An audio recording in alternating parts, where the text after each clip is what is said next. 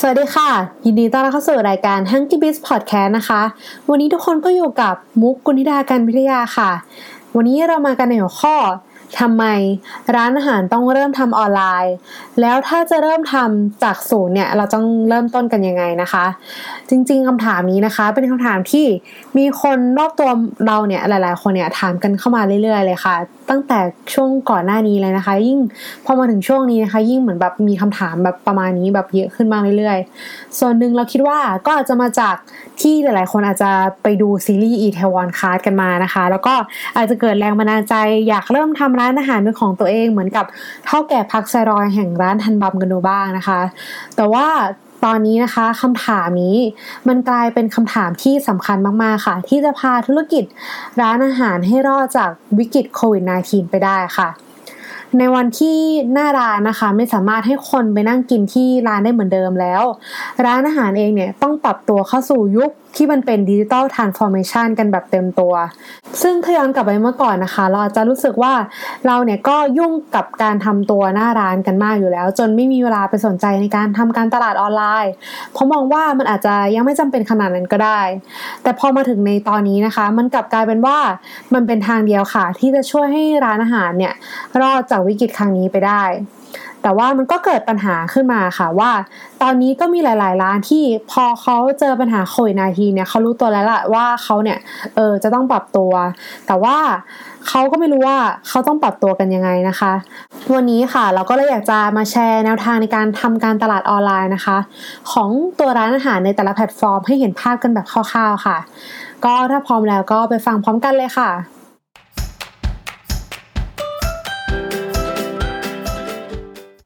ในตอนนี้นะคะเราก็จะขอแบ่งเป็น 3 part หลักๆนะคะ คือ 1. Social Media แล้วก็ 2. Food Delivery 3. ระบบ POS ค่ะ ซึ่งในตอนนี้นะคะเราจะลง detail ที่หัวข้อแรกเป็นหลักนะคะ เพราะว่าเดี๋ยวข้อที่ 2 เนี่ยเราจะมีการเจาะ detail ไปหลายตอนก่อนหน้านี้นะคะ สามารถเหมือนแบบย้อนกลับไปฟังกันได้ แล้วก็ในส่วนของหัวข้อที่ 3 ที่เป็นตัว POS นะคะ เราอาจจะยังไม่ลงลึกมากเช่นกันค่ะ เพราะว่าเดี๋ยวเราคิดว่าเราอาจจะมีตอนแยกที่เอามาทำเฉพาะตัวของระบบ POS เลย ซึ่งเดี๋ยวเราจะมาเจาะลึกใน detail อีกทีนะคะ ก็เรามาที่ข้อแรกก่อนเลยค่ะ ก็คือตัวโซเชียลมีเดียถ้าแบ่งตามแพลตฟอร์มใหญ่เนี่ย เราก็จะแบ่งได้เป็น 6 แพลตฟอร์มนะคะ ก็คือ Facebook Instagram Line YouTube Twitter แล้วก็ TikTok ค่ะ เราก็จะมาเริ่มกันที่ตัวแรกเลยนะคะ ก็คือการสร้าง Facebook Fanpage ค่ะ ตัวนี้เป็นสิ่งที่สำคัญมากเลยค่ะ เพราะว่าจะช่วยให้เราสามารถทำการโปรโมทแล้วก็สื่อสารกับลูกค้าได้ค่อนข้างหลากหลายกลุ่ม อีกทั้งยังเป็นแพลตฟอร์มที่คนไทยนิยมใช้ที่สุดด้วยนะคะ เออเราอยากให้ลองคิดภาพว่า เรากำลังสร้างหน้าร้านอาหาร แต่อยู่บนโลกออนไลน์ค่ะ ดังนั้นสิ่งที่เราต้องเตรียมไว้ก็คือเหมือนแบบพวกข้อมูลต่างๆ เกี่ยวกับร้าน พวกเวลาเปิดปิด ช่องทางการติดต่อ แล้วก็ช่องทางในการสั่งอาหารของเราให้ครบถ้วนค่ะ ในส่วนของคอนเทนต์ที่ต้องลงเลยนะคะ ก็คือในเรื่องของตัวพวกเมนูอาหารค่ะ พร้อมกับราคายิ่งถ้ามีรูปภาพประกอบด้วยยิ่งดีเลยนะคะ กับพวกเหมือนแบบเป็นรีวิวจากลูกค้าของเราที่เขาเคยมาใช้บริการ หรือว่าเคยสั่งกลับบ้านอะไรเงี้ยค่ะก็เหมือนแบบสามารถแชร์รีวิวของลูกค้าในเหมือนแบบเพจของเราได้ สำหรับตัวคอนเทนต์ในการโปรโมทร้านนะคะ จริง ๆ มันก็แล้วแต่กลยุทธ์ที่ร้านจะเลือกทำเลยค่ะ จะเป็นพวกโปรลดราคา หรือว่าซื้อเป็นเซตถูกกว่า หรือว่า ถ้าสมมติว่าสั่งเป็นเซตนี้มีแถมเป็นของพิเศษด้วยอย่างเช่นเดี๋ยวนี้รู้สึกว่าฮิตแถมกันเป็นเหมือนแบบอะหม้อชาบู เตาปิ้งย่างอะไรอย่างนี้กันนะคะแบบสามารถทำกินเองที่บ้านได้ รูปแบบในการนำเสนอนะคะ จริง ๆ ตัวนี้ก็ไม่ได้ตายตัวค่ะ ก็จะมีตั้งแต่เหมือนแบบอารมณ์เป็นรูปเดียวๆ หรือว่าทำเป็นเซตอัลบั้มรูป หรือว่าทำเป็นวิดีโอก็ได้เหมือนกัน แต่ก่อนที่จะลงนะคะ อย่าลืมเช็คปริมาณข้อความที่อยู่ในรูปภาพค่ะ พยายามให้น้อยกว่า 20%ของภาพนะคะ เพื่อที่เราเนี่ยจะได้ boost แบบมีประสิทธิภาพที่ดีมากขึ้นค่ะ ส่วนเวลาโปรโมทนะคะ ก็อย่าลืมแนบลิงก์สำหรับในการสั่งซื้อในแต่ละแพลตฟอร์ม Delivery ของเราไปด้วย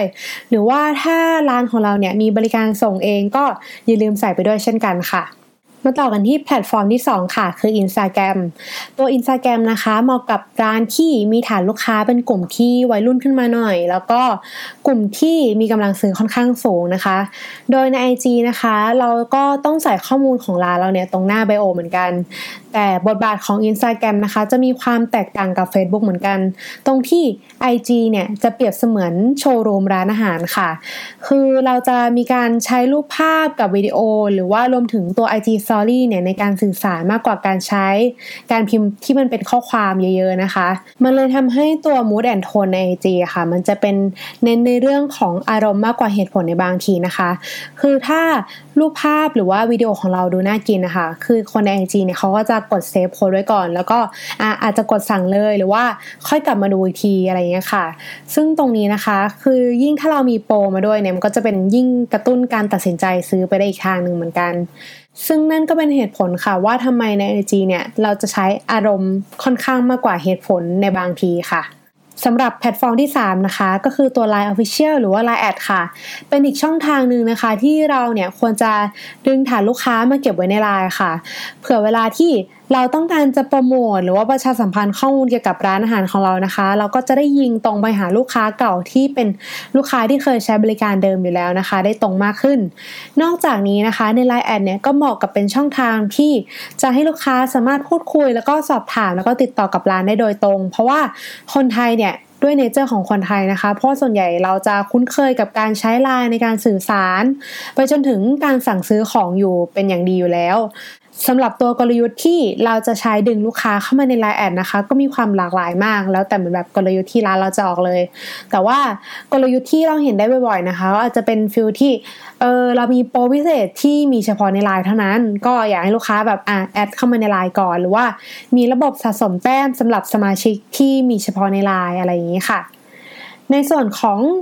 3 ข้อแรกเป็นพาที่ร้านอาหารต้องมีให้พร้อมค่ะ ส่วน 3 ข้อหลังที่เรากำลังจะเล่าให้ฟังตอนเนี่ย ถ้ามีก็ดีแต่ถ้ายังไม่มีก็ได้เช่นกันค่ะ เพราะว่าตัวพฤติกรรมของ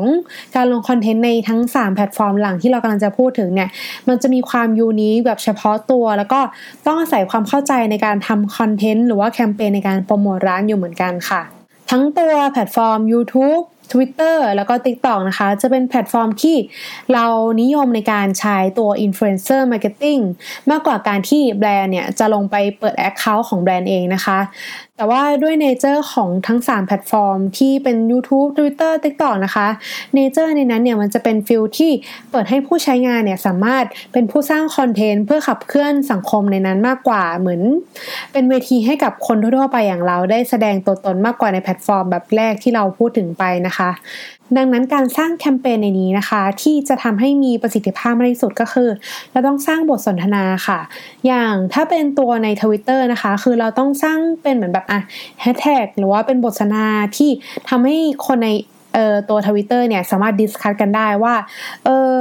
เราเป็นทีมนี้นะ หรือว่าคุณเป็นทีมไหนอะไรอย่างนี้ค่ะ อย่างเคสของตัว MK ค่ะ ที่มีช่วงหนึ่งออกมาเป็นแฮชแท็กทีมลวกกับแฮชแท็กทีมไม่ลวก จนเป็นกระแสกันหนักมากในช่วงนั้นนะคะ สุดท้ายทาง MK ค่ะ ก็ได้หยิบเอาตรงนี้ที่เป็นเหมือนแบบเสียงจากเอ่อคนที่เป็นลูกค้าเป็นคนที่เหมือนแบบไปกินที่ร้านเขาแบ่งออกเป็น 2 ทีมอะไรเงี้ย MK ก็ได้เลือกเอาตรงนี้นะคะ เอามาทำหยิบเป็นแคมเปญใหม่ แล้วก็เป็นการสร้างเพิ่ม แล้วก็กลายเป็นเหมือนแบบการเพิ่มยอดขายแล้วก็การสร้างภาพลักษณ์ต่อแบรนด์ได้ดีค่ะสำหรับในตัว YouTube นะคะ ก็จะนิยมใช้บรรดายูทูบเบอร์ค่ะ มาจุดกระแสจากการไปรีวิวร้านอาหาร แล้วก็จะมีคนไปลองแล้ว แล้วก็ทำคลิปลงมาต่อกันเป็นทอดๆว่าเฮ้ยมีประสบการณ์ในการกินร้านนี้หรือว่ากินเมนูนี้แล้วเหมือนแบบเป็นยังไงบ้าง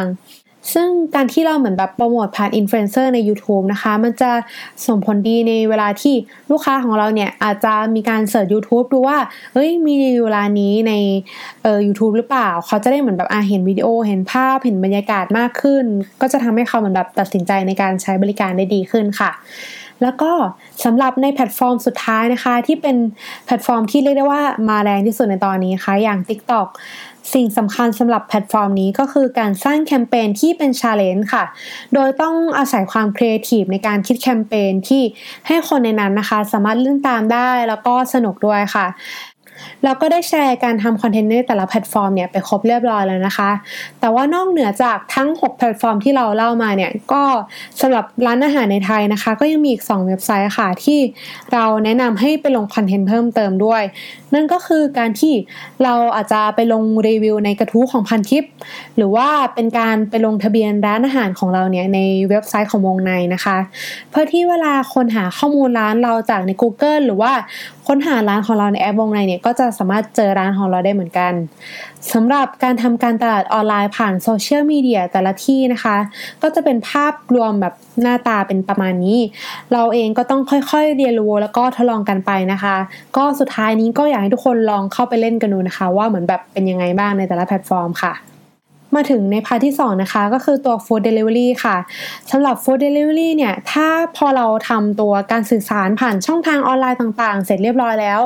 คราวนี้เราก็มาถึงเวลาที่เราจะดึงลูกค้าตรงนั้นนะคะ ให้มาสั่งอาหารที่ร้านเรากันค่ะ นอกจากบริการ Delivery ที่ร้านเราอาจจะมีแบบจัดส่งเองให้กับลูกค้าแบบบริเวณใกล้เคียงแล้ว การที่เราเข้ามาอยู่ในแพลตฟอร์มต่างๆ เนี่ย ก็เป็นการเพิ่มโอกาสในการขยายฐานลูกค้าได้ดีเช่นกันค่ะ แต่สิ่งที่สำคัญที่สุดในการทำ Delivery กับแพลตฟอร์มเลยนะคะ ก็คือ เราต้องคิดราคาอาหารของเราเนี่ยให้ครอบคลุมต้นทุนอาหาร แล้วก็ค่า GP ที่เราต้องจ่ายให้แพลตฟอร์มด้วยนะคะ แต่สิ่งที่สำคัญที่สุดในการทำตัว Delivery กับแพลตฟอร์มเลยนะคะ ก็คือ เราต้องคิดราคาอาหารของเราเนี่ยให้ครอบคลุมกับตัวต้นทุนอาหาร แล้วก็ค่า GP ที่เราต้องจ่ายให้กับแพลตฟอร์มด้วยค่ะ เพื่อที่เราจะสามารถขยายฐานลูกค้าได้ แล้วก็ยังคงรักษากำไรของเราได้ด้วยค่ะมาถึง part สุดท้ายกันแล้วนะคะ ก็คือตัวระบบ POS ค่ะ นอกจากการที่เราจะทำการโปรโมทออนไลน์ผ่านโซเชียลมีเดียแล้ว หรือว่าเราจะเข้าไปอยู่ในแพลตฟอร์มของตัว Food Delivery กันเรียบร้อยแล้วนะคะ การปรับระบบภายในร้านให้สามารถใช้งานตัวระบบ POS มาช่วยบริหารจัดการร้านของเรา จะยิ่งช่วยเพิ่มประสิทธิภาพให้ร้านของเราได้มากขึ้นค่ะ ถ้าเล่ากันแบบย่อๆ คือตัวระบบ POS เนี่ยมันจะเป็นระบบที่เข้ามาช่วยบริหารจัดการร้านอาหารตั้งแต่การรับออเดอร์การแท็กดูยอดขายหรือเมนูที่เราขายได้ดีในแต่ละวันนะคะ รวมถึงสามารถดูปริมาณสต็อกที่เรามีอยู่ในร้านได้ค่ะ ขึ้นอันนี้ก็จะขึ้นอยู่กับเหมือนแบบฟีเจอร์ที่แต่ละ c l i e n t ของตัวระบบ POS เขามีให้บริการนะคะ ว่าแต่ละเจ้าเขามีตัวไหนให้บ้าง ซึ่งตัวนี้นะคะมันจะช่วยให้เราสามารถเช็คสุขภาพของร้านอาหารได้แบบเรียลไทม์ทุกวัน เพื่อที่เราจะได้รู้แล้วก็สามารถปรับตัวได้ทันกับแต่ละช่วงในสถานการณ์ต่างๆ ที่เกิดขึ้นนะคะ อย่างเช่นช่วงนี้นะคะที่เกิดวิกฤตโควิด -19 ค่ะ ถ้าหากว่าร้านของเรามีระบบตัว POS อยู่เนี่ย เราก็จะสามารถดูได้ว่ายอดขายในแต่ละวันเราเป็นยังไงบ้าง แล้วก็เราดูได้ว่าเหมือนแบบเมนูไหนของเราเนี่ยขายดีในแบบ Delivery นะคะ แล้วก็อาจจะเอาเมนูตัวนั้นเนี่ยมาจับคู่กับเมนูอื่น เพื่อเป็นการสร้างยอดขายมากขึ้น หรือว่าเราจะดูว่าอะตัวนี้เมนูนี้ขายไม่ดีนะ เราควรจะตัดออกก่อนไหมเพื่อเป็นการที่เราจะได้ลดต้นทุนให้แบบมากที่สุดในช่วงนี้ค่ะ สำหรับในส่วนของระบบ POS นะคะ ในวันนี้เราก็จะมาเล่าให้ทุกคนเห็นภาพกันแบบคร่าวๆไปก่อน แต่ว่าในส่วนของการเจาะลึกในรายละเอียดในแต่ละเจ้าเนี่ย เราจะมาเล่ากันต่ออีกทีในตอนหน้าแทนค่ะ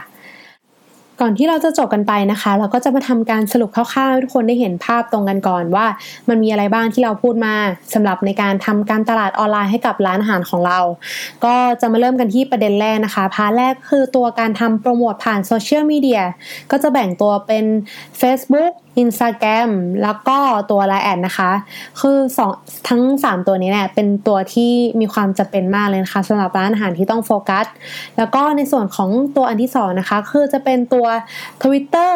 TikTok YouTube อันนี้อาจจะมีก็ดีหรือว่าอาจจะยังไม่มีก็ได้นะคะสำหรับร้านอาหาร แล้วก็ใน part ที่2นะคะ เราก็ได้พูดถึงเรื่องของตัว Food Delivery ว่า